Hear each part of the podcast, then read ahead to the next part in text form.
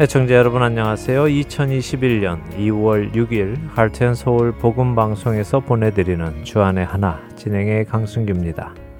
지난 한 주도 세상이 우리로 하나님을 떠날 수 있는 기회를 줄때그 기회를 오히려 하나님을 더욱 굳건히 붙잡는 기회로 삼으신 여러분 되셨으리라 믿습니다.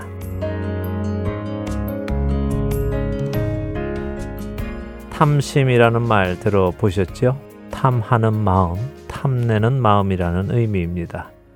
탐심하면 우리는 악한 것으로 생각합니다. 나쁜 것으로 생각하지요.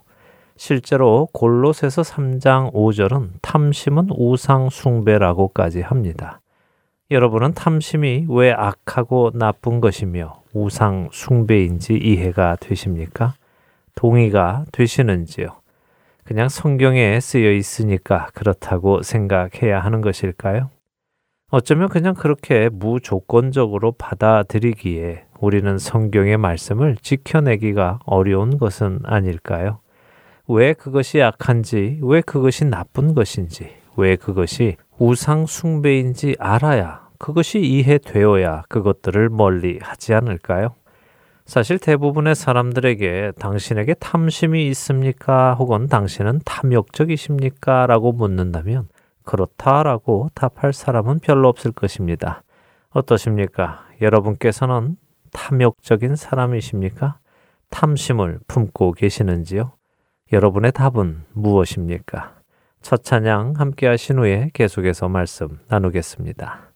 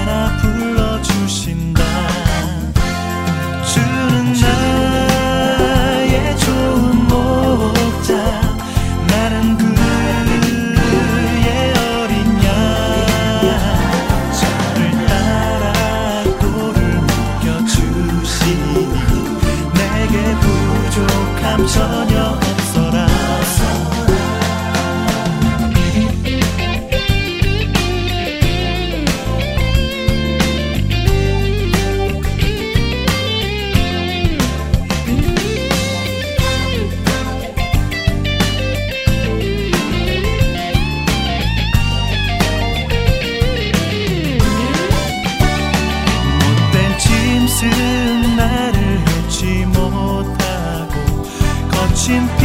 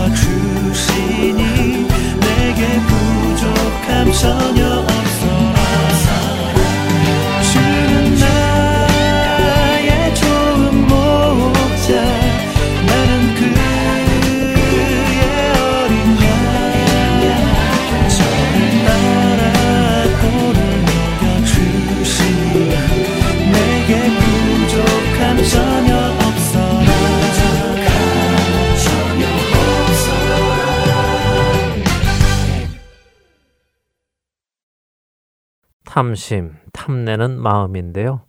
탐낸다는 것은 무슨 의미일까요? 그것은 무엇을 바라는 마음입니다. 그런데 무언가를 바라는 것 자체가 나쁜 것일까요?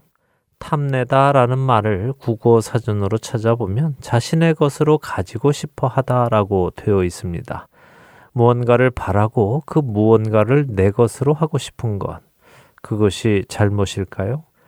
성경의 말씀을 더 알기 원하고 예수 그리스도를 더 알기 원하는 것은 잘못된 것이 아니라 오히려 좋은 것 아닙니까?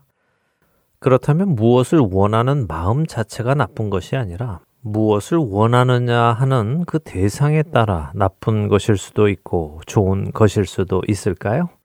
세상적인 것을 원하는 것은 나쁜 것이고 거룩한 것을 원하는 것은 좋은 것이고 그런 것입니까? 하지만 배고픈 사람이 먹을 수 있는 음식을 원하는 것은 나쁜 것이 아니지 않습니까? 온종일 일하여 피곤한 사람이 쉼을 간절히 원하는 것도 나쁜 것은 아닙니다. 그렇다면 탐심이라는 것이 나쁠 때는 언제일까요? 성경이 말씀하시는 정확한 탐심의 의미는 무엇이겠습니까? 그것은 나의 필요 이상으로 무언가를 원하는 것입니다. 내게 분명히 있는데도 불구하고, 그래서 더 이상 필요 없는데도 불구하고 더 가지고 싶어 하는 것, 그것이 탐심이며 탐욕입니다. 배고픈 사람이 자신의 배를 채울 수 있는 음식을 원하는 것은 탐심이 아닙니다. 그러나 자신의 배가 이미 불렀음에도 불구하고 계속해서 더 먹고자 하는 것은 탐심입니다. 가난한 자가 필요한 돈을 원하는 것은 탐심이 아니지요. 그러나 자신의 필요를 채울 돈이 있음에도 더 가지고자 하는 것은 탐심입니다. 반면에 거룩함을 향한 것은 탐심이 될 수 없습니다. 우리는 충분히 거룩할 수 없기 때문이지요. 또 성경의 말씀을 더 알고자 하는 것, 예수님을 더 알고자 하는 것은 탐심이 될 수 없습니다. 이것들은 결코 필요한 만큼이라는 한계가 없기 때문입니다. 이제 다시 여러분께 여쭈어 봅니다. 여러분에게는 탐욕적인 부분이 있습니까?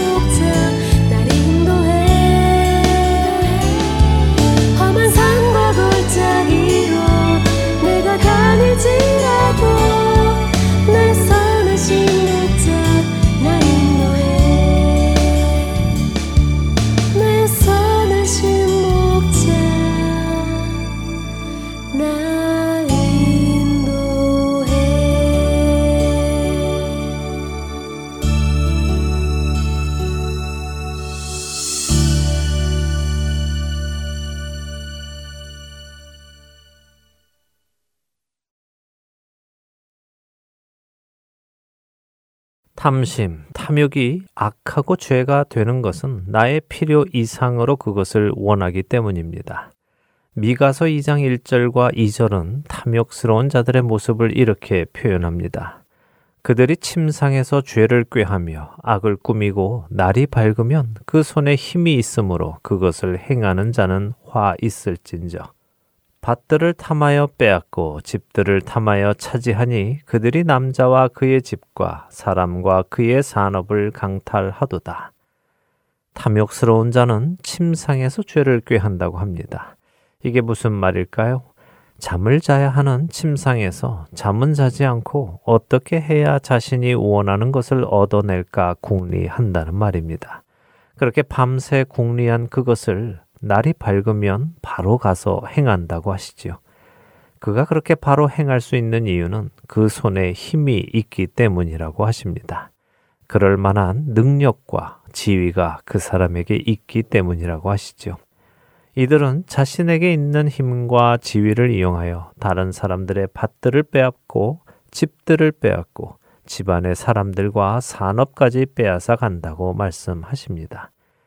탐욕스러운 자는 이미 자신에게 잠잘 침상이 있었습니다.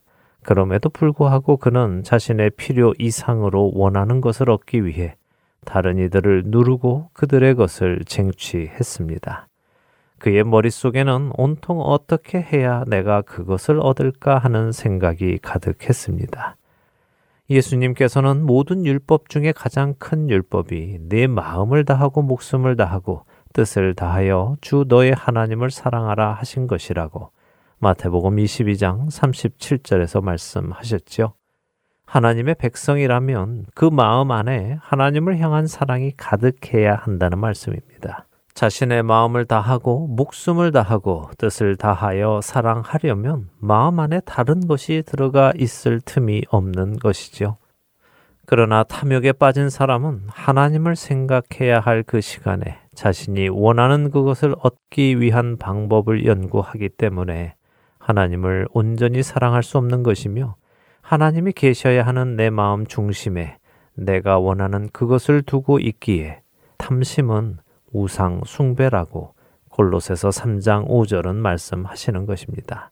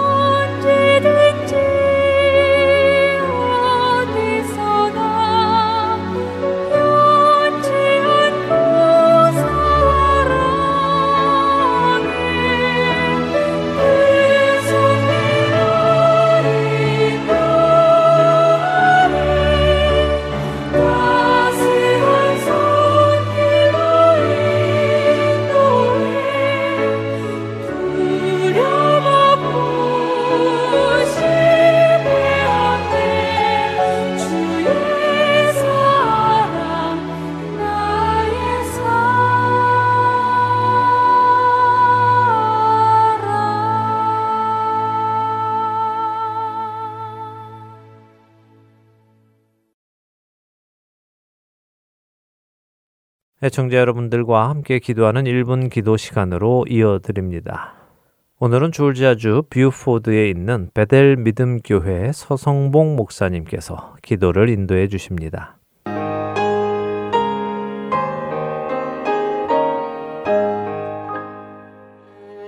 안녕하세요. Heart and Soul 복음방송 1분 기도 시간입니다. 저는 조지아주 뷰포드시에 있는 베델 믿음 교회를 섬기는 서성봉 목사입니다. 어, 오늘은 방송을 듣는 우리 자신들의 삶을 돌아보며 기도하는 시간을 갖고 싶습니다. 마태복음 6장 5절에서 6절 말씀을 먼저 읽어드리겠습니다. 또 너희는 기도할 때 외식하는 자와 같이 하지 말라. 그들은 사람에게 보이려고 회당과 큰 거리 어기에 서서 기도하기를 좋아하느니라. 내가 진실로 너에게 이르노니 그들은 자기 상을 이미 받았느니라. 너는 기도할 때 내 골방에 들어가 문을 닫고 은밀한 중에 계신 내 아버지께 기도하라. 은밀한 중에 보시는 내 아버지께서 갚으시리라. 주님은 이 말씀에서 기도할 때 외식하는 자가 되지 말라 하시죠. 주님이 예로 드신 외식하는 자의 기도는 사람들에게 보이려고 회당과 큰 거리에서 기도하기를 좋아하는 사람들이 있다는 것입니다. 이런 기도를 좋아하는 사람들은 스스로 종교적 열심을 드러내고 그는 사람들로부터 경건하고 거룩하다는 칭찬과 인정을 받으려 한 것입니다. 이처럼 외식하는 자들의 기도가 주님이 말씀하시던 그때뿐일까요? 오늘 우리 시대 교회와 성도들의 삶에는 이런 외식하는 기도가 없는가 말이죠? 그렇지 않죠?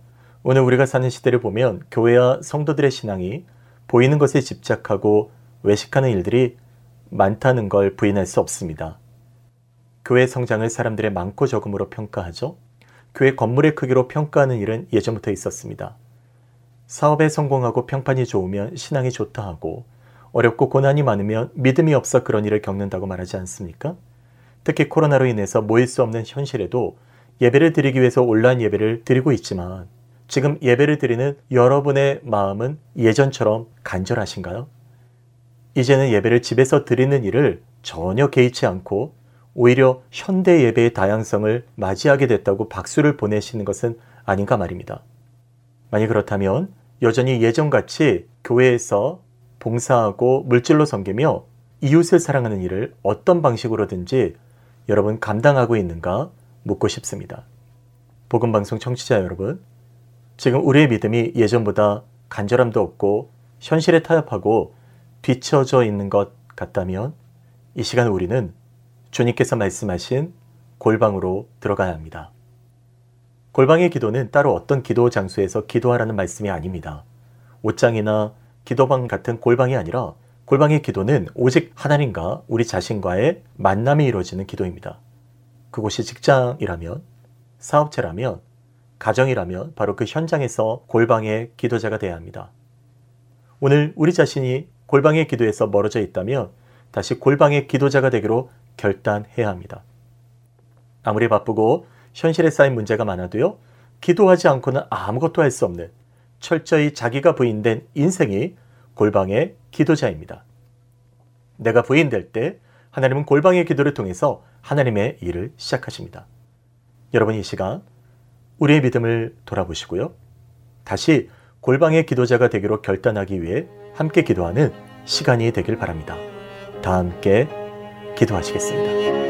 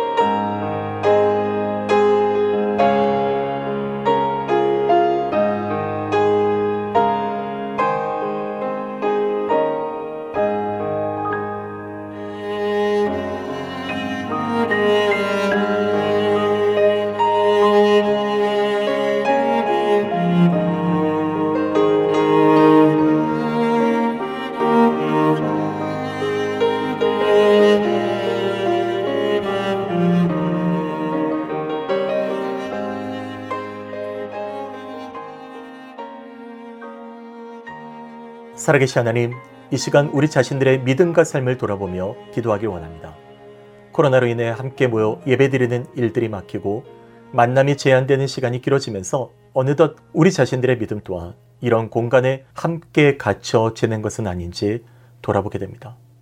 우리 앞에 닥친 현실의 문제를 탓하기만 하고 이런저런 핑계로 예배를 소홀히 하고 주님께 강구하는 일조차도 게을렀던 우리들의 인생입니다. 주여 극률이 여기사 우리의 신앙이 나태해져 가는데도 깨닫지 못하고 주님께 기도하지 못했던 죄악을 용서하여 주옵소서. 이 시간 주여 구하오니 오늘 우리 모두가 골방의 기도가 회복되게 하옵소서. 우리가 있는 가정, 직장, 학교, 사업체 어느 곳에 있든지 그곳이 골방의 기도처소가 되게 하시고 그곳에서 주님께 간구하며 주님의 도우심으로 예배가 회복되고 믿음의 삶이 회복되는 역사를 경험하게 하여 주옵소서. 그래서 우리 삶이 골방의 기도자가 되어 골방의 기도로 채워지고 주님과의 뜨거운 만남이 다시 회복되는 성도가 되게 하시고 여러 핑계들이 더 이상 주님과의 관계를 흐트러치지 않도록 우리의 심령을 굳건히 지켜 주옵소서. 이 모든 기도에 응답하시고 함께 하시는 하나님의 은혜와 인도하심에 감사드리며 우리 주 예수님의 이름으로 기도드립니다. 아멘.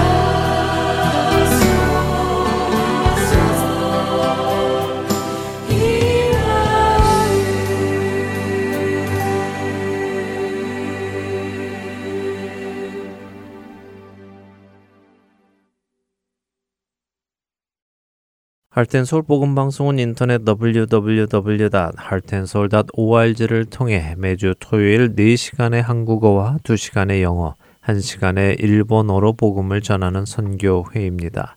이 방송은 스마트폰 앱이나 팟캐스트를 통해 여러분의 스마트폰에서 들으실 수 있으며 매주 댁에서 CD나 MP3 CD로 받아서 들으실 수도 있습니다.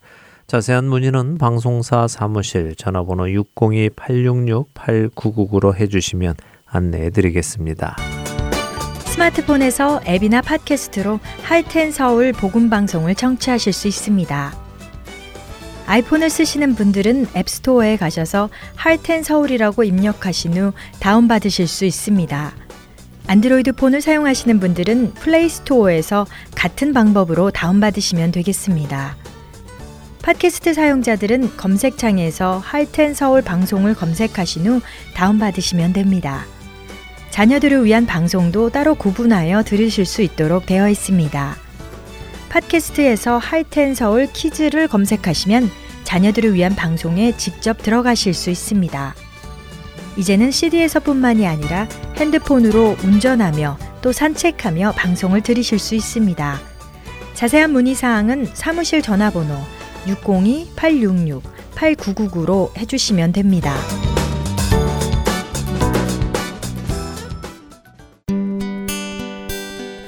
기쁜 소식 사랑으로 땅끝까지 전하는 아랜소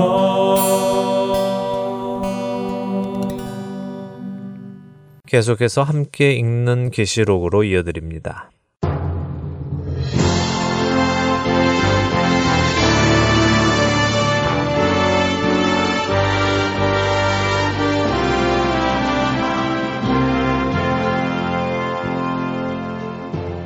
여러분 안녕하세요. 성경의 마지막 책 요한계시록을 공부하는 시간입니다. 함께 있는 계시록 진행의 김명아입니다. 네, 여러분 안녕하세요. 강승규입니다. 지난 시간에는 요한계시록 20장에 들어와서 성도의 부활과 예수님과 이 땅에서 천년 동안 왕이 되어 다스리는 것을 살펴보기 시작했습니다. 이와 함께 믿음을 지키고 산 모든 성도들이 순교자라는 말씀도 해주셨어요. 네, 순교자란 죽는 방법에 의해서 결정되는 것이 아닙니다. 많은 경우 우리는 누군가에게 끔찍한 방법으로 죽임을 당하는 것을 순교라고 생각합니다만 지난 시간에도 말씀드린 대로요. 순교라고 번역된 헬라어 말투스는 증인이라는 의미입니다. 예수님을 증거하는 사람을 뜻하지요. 예수님을 증거하는 모든 사람이 꼭 끔찍한 죽임을 당하는 것은 아닙니다. 물론 초대교회 당시 특별히 기독교가 로마의 국교로 인정되기 전까지 예수님을 믿고 예수님을 증거하던 사람들이 붙들려서 배교를 강요받을 때에 배신하지 않고 예수님을 끝까지 신뢰하며 복음을 증거하고 죽임을 당하는 일이 많았지요. 예수님의 증인들이 이처럼 죽임을 당하는 일이 많으니까 증인이라는 단어가 곧 순교와 동일시 된 것입니다. 정말 많은 예수님의 증인들이 죽임을 당하다 보니 증인은 곧 순교라는 개념이 생겨난 것이군요. 그렇습니다. 지난 시간 우리는 요한계시록 20장 4절에서 첫 번째 부활에 참여하는 자들을 보았습니다. 그랬죠. 예수를 증언함과 하나님의 말씀 때문에 목배임을 당한 자들, 그리고 짐승과 우상에게 경배하지 않았고 짐승의 표를 받지 않은 사람들이 첫째 부활에 참여했죠. 네, 그렇습니다. 이 첫째 부활에 참여하는 자들이 꼭 순교를 당한 사람만을 의미하는 것이 아니라는 설명을 드리기 위해서 순교의 원어적 의미를 설명해 드린 것입니다. 짐승과 우상에게 경배하지 않은 사람들 역시 모두 자기 자신의 믿음을 지킨 사람들입니다. 예수님을 향한 믿음을 버리지 않은 사람들이죠. 그런 사람들은 짐승의 표를 받지 않은 사람들입니다. 이들 역시 모두 첫째 부활에 참여하는 것입니다. 이와 같은 사실을 요한계시록 5장 9절과 10절에서도 다시 확인했지요. 네, 예수님께서 각 족속과 방언과 백성과 나라 가운데서 피로 사신 모든 자들이 땅에서 왕으로 다스릴 것이라는 말씀이 있었죠. 네. 그러니까 모든 성도, 참된 성도를 이야기하는 것임을 보았습니다. 그렇습니다. 자, 이제 그 부분은 그렇게 정리를 하고 넘어가지요. 오늘은 여러분들과 중요한 이야기를 좀 하려고 합니다. 바로 천년 왕국에 관한 이야기입니다. 사실 지난주 방송 녹음 끝나고 김명아 아나운서가 개인적으로 저에게 질문하신 것이 있었죠. 어, 네, 맞아요. 정말 성도들이 부활해서 이 땅에서 사람들을 다스리는 일이 있는지 궁금하더라고요. 네. 사실 지금껏 그런 생각은 해보지 않았거든요.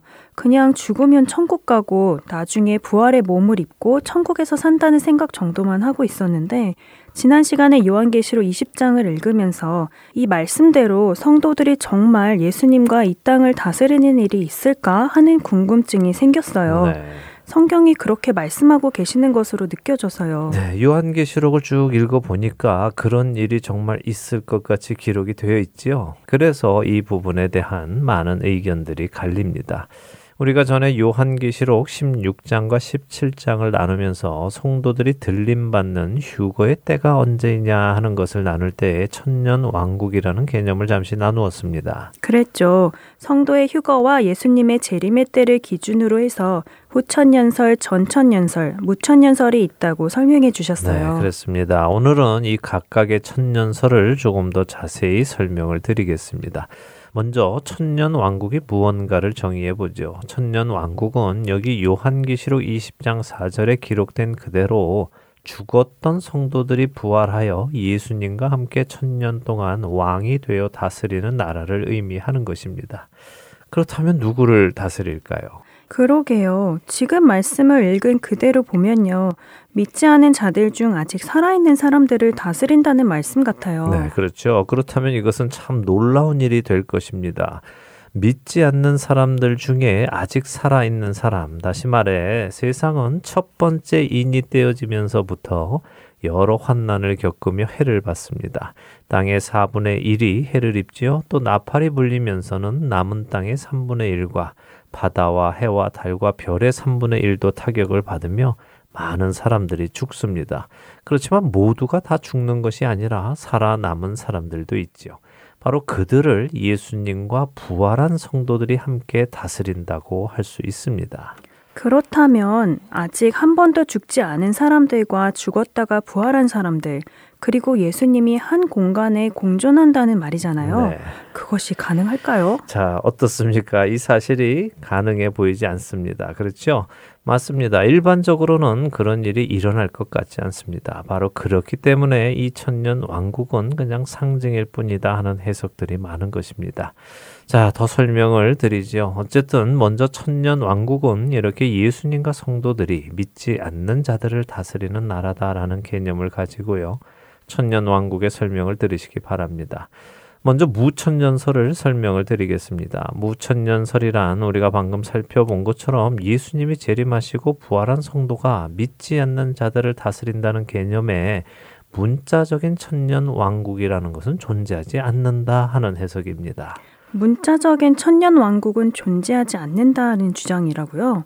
그러면 여기 이 요한계시록 20장 4절의 말씀은 무슨 말씀이라는 것인가요? 네, 이 무천년설을 주장하는 분들은요. 천년이 그렇게 정말 딱 천년을 의미하는 것이 아니라 천이라는 완전한 시간을 상징하며 사탄을 무적행에 임봉하여 넣은 것은 예수님께서 초림하셔서 십자가에서 죽으심으로 사탄의 권세를 꺾으시고 성도를 구원하셨다는 의미로 해석을 합니다.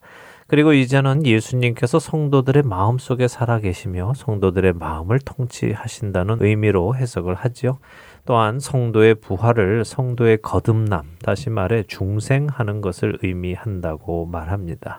쉽게 말씀드리면 무천년설은 실제 눈에 보이는 예수님의 통치가 아니라 보이지 않는 영적인 통치를 의미하는 것이다 라고 주장하는 것이죠. 눈에 보이지 않는 영적 통치라고요. 하지만 요한계시록 20장 말씀하고 딱 들어맞지는 않는 것 같은데요. 예, 어떤 점에 들어맞지 않는다고 생각하세요? 어, 뭐, 물론 예수님께서 십자가에서 죽으시고 부활하심으로 사망의 권세를 이기셨고, 우리를 죄의 노예에서 풀어 주신 것은 사실이지만, 그렇다고 해서 여기 요한계시록 20장 3절의 말씀처럼 사탄이 만국을 미혹하지 못하는 것은 아니지 않나요? 여전히 사람들은 사탄의 미혹에 빠지고 있고 심지어 믿는 자들까지도 미혹하려 하잖아요. 네, 좋은 지적입니다. 그런 부분은 사실 설명이 안 되죠. 그럼에도 불구하고 이 무천년설은 초기 기독교의 가장 유명한 신학자로 손꼽히는 오리겐이라는 신학자가 처음 주장한 것으로 알려져 있습니다. 오리겐은 주후 254년까지 살았으니 지금으로부터 약 1800여 년 전에 살았던 인물이죠. 많은 학자들은 이 오리겐을 성서 신학을 탄생시킨 인물이다 하고 평가를 할 정도로 초기 기독교에 큰 영향을 끼친 신학자입니다. 특별히 초기 기독교 당시 기독교를 조목조목 비판한 켈수스라는 철학자가 있었는데요. 대부분의 성도들은 이 켈수스의 비판에 반론을 제시하지 못했습니다. 근데 오리겐이 켈수스의 논리를 반박하는 책을 써내면서 놀라운 기독교 변증가 역할을 했습니다. 자, 이렇게 대단한 인물이 무천년설을 주장했지요. 그리고 오리겐이 죽은 후 약 100년 후에 태어난 기독교 역사 속에 또 가장 유명한 신학자 중의 하나인 어거스틴도 무천년설에 동의를 했습니다. 오리겐이나 어거스틴 모두가 천년 왕국이란 복음이 이 땅을 다스리는 시대를 상징적으로 표현한 것이다라고 했죠. 그리고 훗날에 와서는 우리가 잘 아는 존 칼빈도 같은 이론을 지지했습니다. 어, 칼빈도 무천년설을 지지했다고요? 네. 아, 이렇게 유명한 신학자들이 무천년설을 지지했다면 그렇게 쉽게 무천년설을 무시할 수는 없겠네요. 그리고 그들이 무천년설을 지지하는 데에는 그럴 만한 이유도 있을 것이고요. 네, 물론 그렇습니다. 그렇기 때문에 함부로 무엇이 옳다 또 무엇이 틀리다라고 결정하기가 쉽지 않지요. 그러나 왜 이런 생각을 할 수 있었는가에 대해서는 짐작할 수 있는데요. 그 이유는 후천년설까지 다 나누고 이야기하도록 하겠습니다. 자, 무천년설은 실제로 눈에 보이는 천년 왕국은 없고 영적인 다스림이 있는 왕국을 의미한다라고 한다면 후천년설은 예수님의 재림이 천년 왕국 후에 온다는 주장이죠. 지난번에 나누었죠? 네, 예수님의 재림의 때를 기준으로 예수님 재림이 있고 천년 왕국이 있으면 전천년설, 천년 왕국이 있고 예수님의 재림이 있으면 후천년설이라고 하셨죠. 그렇습니다. 후천년설은 무천년설과 비슷하게 예수님의 초림으로 사탄의 권세가 묶이고 예수님의 다스림이 있기는 하지만 무천년설과는 다르게 천년 왕국이 눈에 보이는 실제하는 왕국이라고 또 말합니다. 영적인 천년 왕국을 이야기하는 무천년설과는 다르군요. 그렇죠. 하지만 그 천년은 또 문자적으로 딱 천년이 아니라 역시 오랜 세월을 뜻한다고 하고요. 예수님께서 승천하신 후부터 천년 왕국이 시작되었다고 하지요. 이 주장은 복음이 전 세계에 전파되어 사람들이 복음을 받아들이고 하나님의 자녀가 되므로 낙원이 이 땅에 이루어질 것인데 그것이 곧 천년 왕국이다라고 하는 것입니다. 그런데 그런 일이 가능한가요? 우리가 알듯이 세상에 복음이 전파되고 있지만 세상은 좋아지고 있다기보다는 더 어두워져 가고 있잖아요. 네, 그것 역시 좋은 지적입니다. 성경의 많은 곳에서 세상이 어두워져 감을 말씀하시죠. 그래서 좋은 지적입니다. 자, 이제 전천년설을 설명을 드리겠습니다. 전천년설은 이 요한계시록 20장 4절의 말씀을 문자 그대로 다시 말해 말 그대로 받아들이는 것입니다. 예수님께서 재림하셔서 부활한 성도들과 함께 천년 동안 이 땅에서 왕국을 세워 다스리는 때가 올 것이다 하는 것이죠. 우리가 읽은 성경을 읽은 그대로 가장 자연스럽게 해석하는 것이네요. 그렇습니다. 이런 전천년설은요, 초기 교회 유명한 순교자였던 저스틴이나 사도 요한의 직계 제자인 이레니우스 같은 학자들이 지지를 했습니다. 그런데 이 전천년설은요, 또 여러 가지로 세분화할 수가 있는데요. 세대주의 전천년설, 점진적 세대주의 전천년설, 메시아닉주 전천년설, 또 역사적 전천년설 등으로 나뉠 수 있죠. 전천년설이 또 그렇게 네 가지로 나뉜다고요? 네. 왠지 어려울 것 같은데요. 네, 어려울 것 같기도 하지만 또 따져 보면요. 그리 어렵지는 않은데요. 가능한 쉽게 한번 설명을 드려 보겠습니다. 방금 전천년설을 네 가지로 나눌 수 있다고 말씀드렸는데 사실 또 이 네 가지를 먼저는 두 가지로 나눌 수 있습니다. 세대주의 전천년설과 역사적 전천년설 이렇게 두 가지로 나눌 수 있죠. 설명을 드리겠습니다. 잘 들어보세요. 먼저는 역사적 전천년설입니다. 이미 전천년설은 예수님이 먼저 재림하시고 천년 왕국이 있다는 주의지요. 네, 그렇죠. 역사적 전천년설은 우리가 성경을 보는 그대로 해석하는 것입니다. 예수님께서 재림하실 때에 피로 사신 모든 성도들을 부활시키고는 그들과 함께 오셔서 이 땅을 다스리신다 하는 것입니다. 지금껏 우리가 본 내용 그대로인데요. 그렇죠. 자, 그럼 세대주의 전천년설은 무엇이냐? 세대주의 전천년설은 성도를 교회와 이스라엘로 따로 구분을 하는 것입니다. 그래서 교회는 이방인 성도들을 의미하고요. 이스라엘은 유대인들의 후손을 의미하지요. 이 주장을 지지하는 사람들은 교회는 환난을 겪지 않는다고 생각을 합니다. 그래서 흔히 말하는 7년 환난 전에 예수님께서 이방인 성도들로 구성된 교회를 휴거시키시고 공중에서 그들과 만나신 후에 혼인 잔치를 여신다고 생각하지요.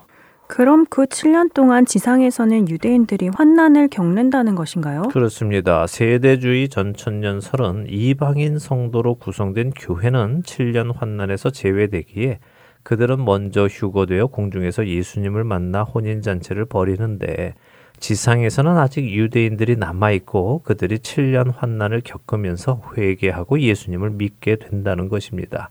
그리고 그 7년 환난이 끝날 때에 예수님께서 성도들과 함께 지상에 오셔서 유대인들과 함께 다스리신다는 것이죠. 좀 이상한 것 같기도 하지만 또 나름 일리도 있을 것 같은데요.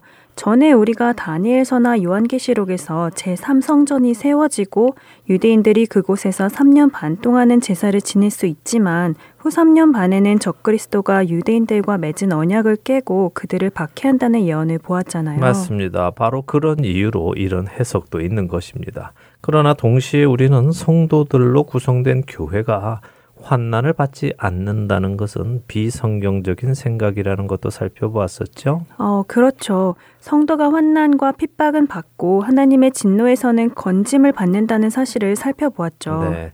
자, 어쨌든 전천년설의 두 가지 구분, 역사적 전천년설과 세대주의 전천년설을 짤막하게 설명을 드렸습니다. 간단히 다시 구분하면 무엇입니까? 역사적 전천년설은 예수님이 재림하시고 성도들이 부활하여 예수님과 함께 이 땅을 천년 동안 다스린다는 것이고요. 세대주의 전천년설은 성도를 이방인 교회와 이스라엘로 따로 구분을 하여 이방인 교회는 먼저 부활하고 휴거되어 공중에서 예수님을 만나고 이스라엘은 땅에서 7년간 핍박을 받다가 예수님이 교회와 함께 오실 때 부활의 몸을 입고 예수님을 만나서 천년 동안 이 땅을 다스린다는 것입니다. 이해가 되시죠? 네, 이해됩니다. 네. 그런데 이 세대주의 전천년설에 조금 다른 해석이 있는 것이 점진적 세대주의 전천년설입니다. 어, 이름이 점점 길어지네요. 헷갈리기 시작하는데요. 네, 그렇죠. 뭐 사실 그리 중요한 것은 아니어서 기억하실 필요까지는 없습니다만 간단히 설명을 드리면요. 세대주의 전천년설이 교회와 유대인을 따로 구분해서 생각하지만 하나님께서 그렇게 이스라엘을 7년 환난에서만 따로 구원하시지는 않고 교회 시대에도 이스라엘을 점진적으로 구원하시면서 이들도 교회가 휴거가 될 때 같이 휴거되기도 하고 또 남는 사람은 남아 있다가 예수님께서 지상에 재림하실 때 만난다 하는 것입니다. 말씀드린 대로 그리 중요하지 않으니까 그냥 그런 것이 있구나 하고 넘어가시면 되고요. 이와 다르게 메시아닉 주, 곧 예수님을 메시아로 믿는 유대인들, 그것을 뜻하는 메시아닉 주 세대주의 전천년설이 또 있는데요. 이것은 점진적 세대주의 전천년설과 마찬가지로 하나님께서 교회와 유대인을 따로 구분해서 구원하시지 않고 함께 구원하시는데 역사적 전천년설처럼 부활이 예수님께서 이 땅에 재림하실 때 한 번만 있다고 생각하는 주의입니다.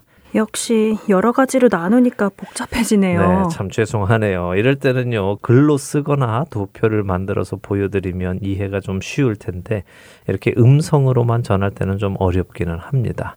제가 언제나 드리는 말씀이지만요. 이렇게 여러 가지 이론들이 존재하는 이유는 성경이 그 부분을 명확하게 밝히지 않기 때문입니다. 성경이 명확히 누가 언제 휴가되고 부활하는지 명확하게 밝혀 놓으셨다면 이런 여러 해석이 없겠죠. 그러나 명확치 않기 때문에 여러 해석이 존재하고 또 나름 타당한 근거들을 가지고 그런 주장을 합니다. 자, 그러면 우리는 어떻게 해야 할까요? 먼저는 성경적인 근거를 통해서 정리해 낼 수 있는 것은 정리하고 정리할 수 없는 것은 그대로 가지고 가는 것이 옳을 것입니다. 굳이 꼭 하나를 선택해야 하는 이유는 없죠. 사실 어떤 이론이 맞느냐 혹은 내가 어떤 이론을 믿느냐 하는 것이 구원하고 관계가 있는 것은 아니지 않나요? 구원은 예수님을 구주로 믿는 믿음으로 얻는 것이니까요. 맞습니다. 만일 이것이 구원과 직접적인 연관이 있는 것이라면 성경은 우리에게 이것을 분명하게 말씀하셨을 것입니다. 그런데 그렇게 하지 않으셨다면 그럴 만한 이유가 있으시겠죠. 대신 분명하게 말씀하시는 것이 있습니다. 그것은 무엇입니까? 언제 예수님이 재림하시든 언제 성도가 휴거가 되든 그 성도가 이방인 교회만을 뜻하든 아니면 유대인을 포함하든 그것이 중요한 것이 아니라 믿음을 지키라는 것이 중요한 것이죠. 짐승에게 경배하지 말고 짐승과 거짓 선지자에게 미혹되지 말고 하나님을 향한 신뢰와 예수님을 향한 믿음을 잃지 말고 지키라는 것입니다. 그래야 구원을 잃지 않는다는 것이죠. 그러네요. 언제 어떻게 휴거가 있고 재림이 있고가 중요한 것이 아니라 내가 그 휴거의 대상인가 아닌가가 중요한 것이네요. 그렇습니다. 자, 우리는 오늘 여러 가지 천년설을 나누어 보았습니다. 우리가 살펴보니 무천년설이나 후천년설은 요한계시록 20장 1절에서 4절을 근거로 보았을 때 성경적인 근거가 부족하다는 것을 깨달았습니다. 그렇지만 왜 그런 주장들이 있었는지 제가 추측할 수 있다고 시작에 말씀드렸죠. 저의 추측을 말씀드려 볼게요.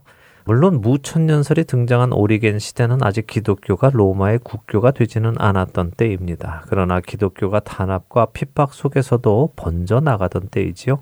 그리고 얼마 지나지 않아 기독교는 로마의 국교가 됩니다. 로마의 국교가 된 기독교는 로마와 함께 더 빨리 더 많은 곳으로 퍼져나가죠.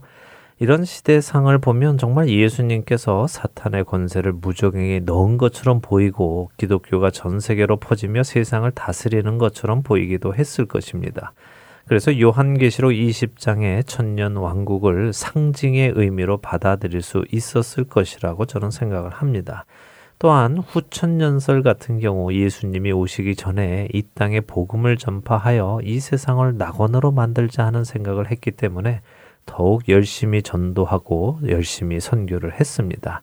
그래서 세계 복음화에 큰 역할을 하는 좋은 열매를 맺기도 했고요. 나름 복음에 도움이 되기도 했군요. 그렇습니다. 그런데 세월이 이렇게 오래 지나고 보니까 우리는 아직까지도 사탄 마귀가 오늘도 삼킬 자를 두루 다니며 찾고 있고 오늘 이 시대의 세상을 미혹하고 있음을 보면서 아직까지 사탄이 무적행이 가두어진 일이 없고 짐승과 거짓 선지자가 불못에 던져진 일도 없다는 것을 알고 앞으로 그런 일이 올 것을 예측하게 되지요. 자, 자, 이제 다음 시간에는요, 천년 왕국이라는 개념이 무엇인가를 성경을 통해 살펴볼 것입니다. 우리가 그 천년 왕국이 도대체 무엇인가, 성경은 그 천년 왕국을 어떻게 설명하고 계신가를 살펴보면요, 이 천년설들을 보는 눈이 조금 더 분명해질 수 있을 것입니다. 다음 시간이 또 기대가 되네요. 조금 더 클리어하게 천년 왕국을 이해할 수 있게 되기를 기대합니다. 한 주간도 주님 안에 거하시는 여러분 되시길 바라며 함께 있는 계시록 오늘 시간 여기에서 마치겠습니다. 네, 저희는 다음 주에 다시 찾아뵙겠습니다. 안녕히 계십시오. 안녕히 계세요.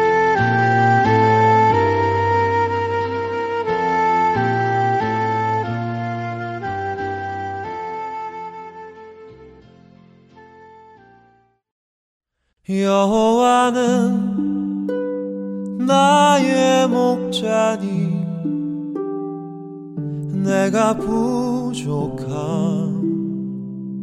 없으리로다. 그가 나를 푸른 초장에 쉬게 하시고 인도 하 여호와는 나의 목자니 내가 부족함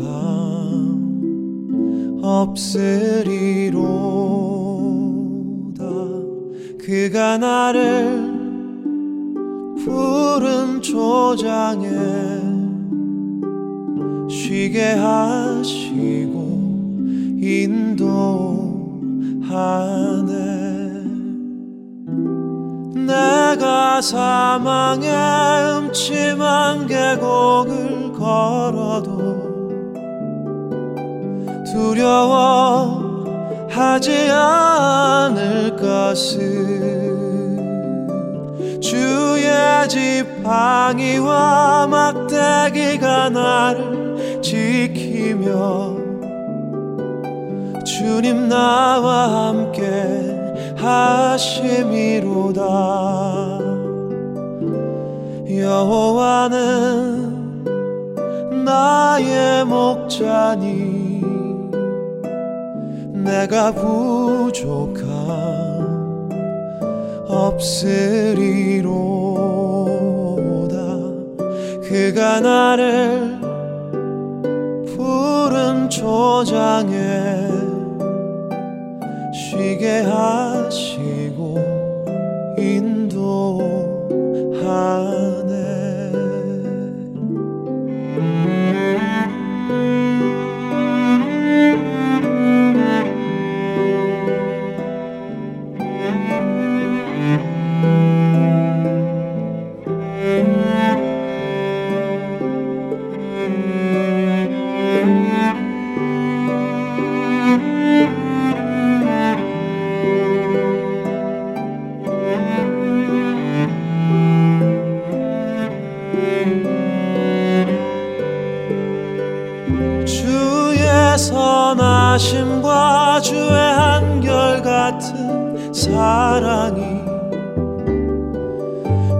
평생에 나를 따를 것이니 내가 여호와의 집에서 영원토록 영원토록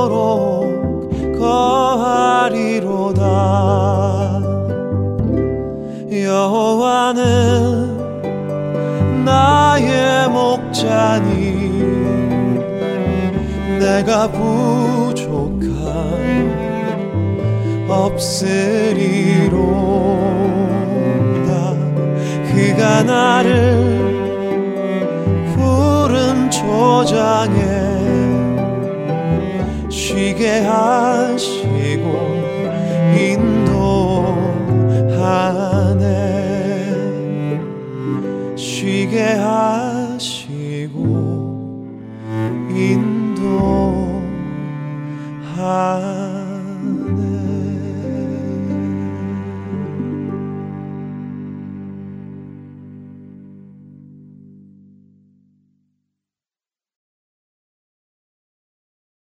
2000년부터 2008년까지 8년 동안 유엔 식량 특별 조사관으로 활동했던 장 지글러라는 사람은 세상은 120억 명의 인구가 먹고도 남을 만큼의 식량이 생산된다고 말했습니다. 120억 명이 먹고도 남을 만큼의 식량. 얼마나 대단한 양일까요? 여러분은 세계 인구가 몇 명인지 아십니까? 그렇습니다. 70억 명입니다. 그러니 현재 세계에서 생산되는 식량을 가지고 70억 명 모두가 먹고도 50억 명의 분이 남는 것이지요. 하지만 세상은 여전히 굶는 사람들이 있습니다. 심지어 하루 10만 명이 굶어 죽어간다고 하지요. 매 5초마다 어린이 한 명이 굶주림으로 죽어가고 있다고 합니다. 왜 그럴까요? 바로 탐욕 때문입니다. 사람들이 자신에게 필요한 것 이상으로 원하고 그것들을 붙들고 놓지 않기 때문에 그렇습니다. 그러나 이 세상의 신이 관장하고 또 그 세상의 신의 가치를 따라 살아가는 세상 사람들에게 이런 일이 일어나는 것은 어쩌면 너무도 당연한 일일지 모릅니다. 그런데 문제는 여러분과 저, 우리 그리스도인들은 어떠한가 하는 것입니다. 하나님 나라의 백성으로 살아가면서도 우리도 여전히 세상에 속한 사람들처럼 나에게 필요한 것 이상으로 원하고 그것을 얻기 위해 노력하고 또 그것을 얻으면 꼭 붙들고 놓아주지 않고 살아가고 있지는 않는지요? 만일 그렇다면 우리는 누구의 자녀일까요? 하나님의 자녀이겠습니까? 아니면 세상의 신, 마귀의 자녀이겠습니까? 예수님께서는 한 사람이 두 주인을 섬기지 못할 것이라고 마태복음 6장 24절에서 말씀하셨습니다. 사람은 두 주인을 똑같이 사랑할 수 없기 때문이라고 하셨죠. 사람은 반드시 한 주인을 다른 주인보다 더 사랑하거나 덜 사랑할 수밖에 없다고 하셨습니다. 사랑하는 하트앤서울 복음방송 애청자 여러분, 여러분에게는 탐욕이 있습니까? 내가 필요한 것 이상으로 더 가지기 원하는 탐심이 있는지요?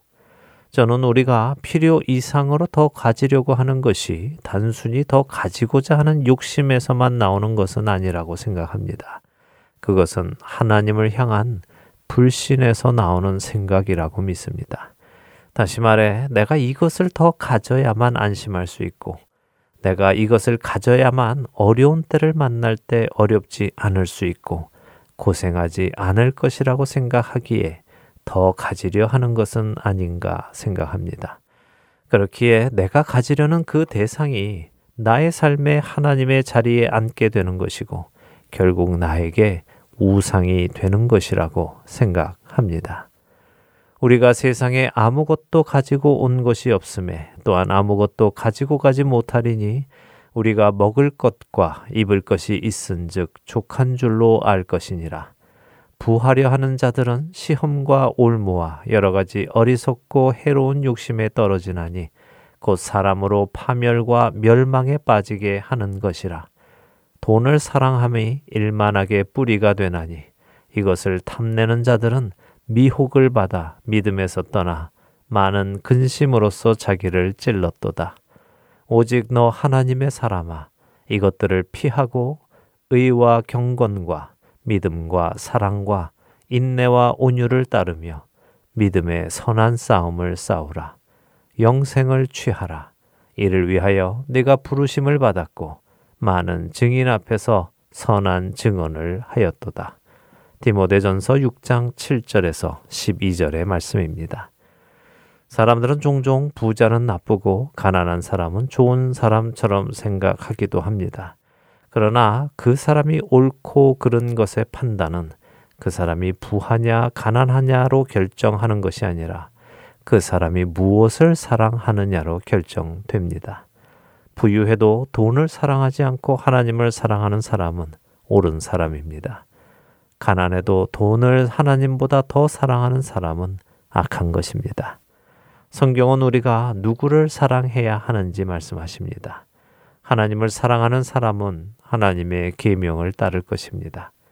그러나 자신을 사랑하는 사람은 자신의 원함을 따를 것입니다.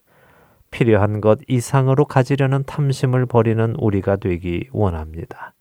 하나님께서 주신 것에 감사하고 또 그곳에 만족하며 살아가는 우리가 되기를 간절히 소망하며 오늘 주안의 하나 여기에서 마치도록 하겠습니다. 함께 해주신 여러분들께 감사드리고요. 저는 다음 주 이 시간 다시 찾아뵙겠습니다. 지금까지 구성과 진행의 강순규였습니다. 해청자 여러분, 안녕히 계십시오. 나의 만족과 유익을 위해 가지려 했던 세상 일들. 이젠 모두 다 해